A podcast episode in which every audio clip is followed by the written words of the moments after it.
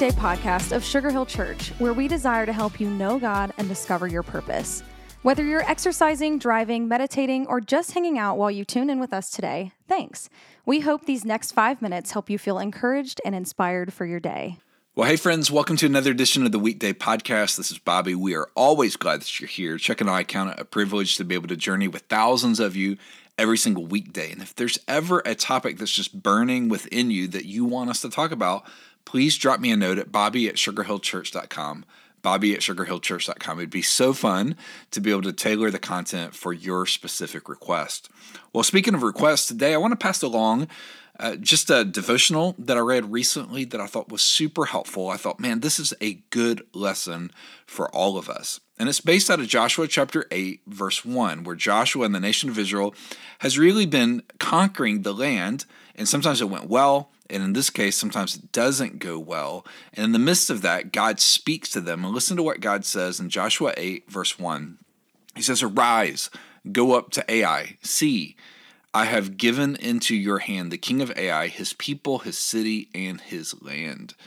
Now, if you don't know the background of this, this is just a few miles north of Jericho. And Joshua had circled the name of the city on his wall map, basically saying, This is where we're going to attack.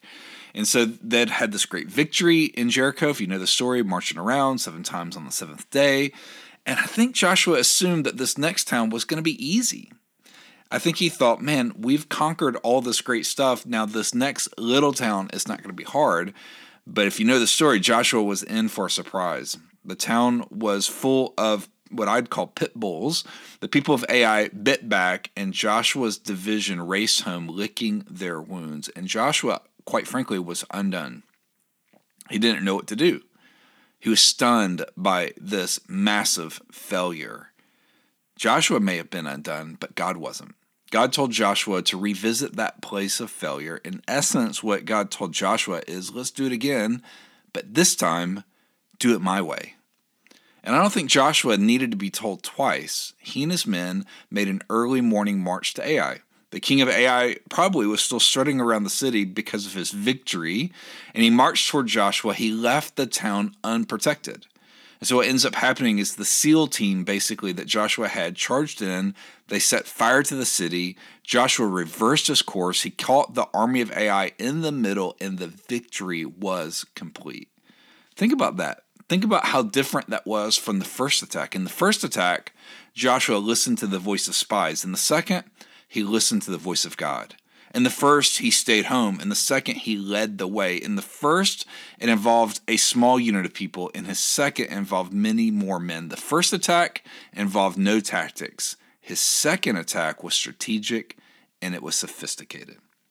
So when I read this devotional, I asked the question, well, what's the point? Here's the point God gave Joshua a brand new plan. He said, try it again, do it my way. And when Joshua followed God's strategy, guess what? Victory happened. And so today, that's what I think is a good lesson for all of us. Today, let's go back and let's do it God's way. Have a great day. We'll see you back here soon. Thanks so much for joining us today for the weekday podcast. Our prayer is that the encouragement you just heard would help you live more like Jesus today. We would love to see you at Sugar Hill Church for one of our gatherings each Sunday at 9:30 and 11, and we're always streaming live at live.sugarhill.church. Thanks again for joining us today. As always, if today's message encouraged you, share it with friends and family by tapping the share button. Have an awesome day.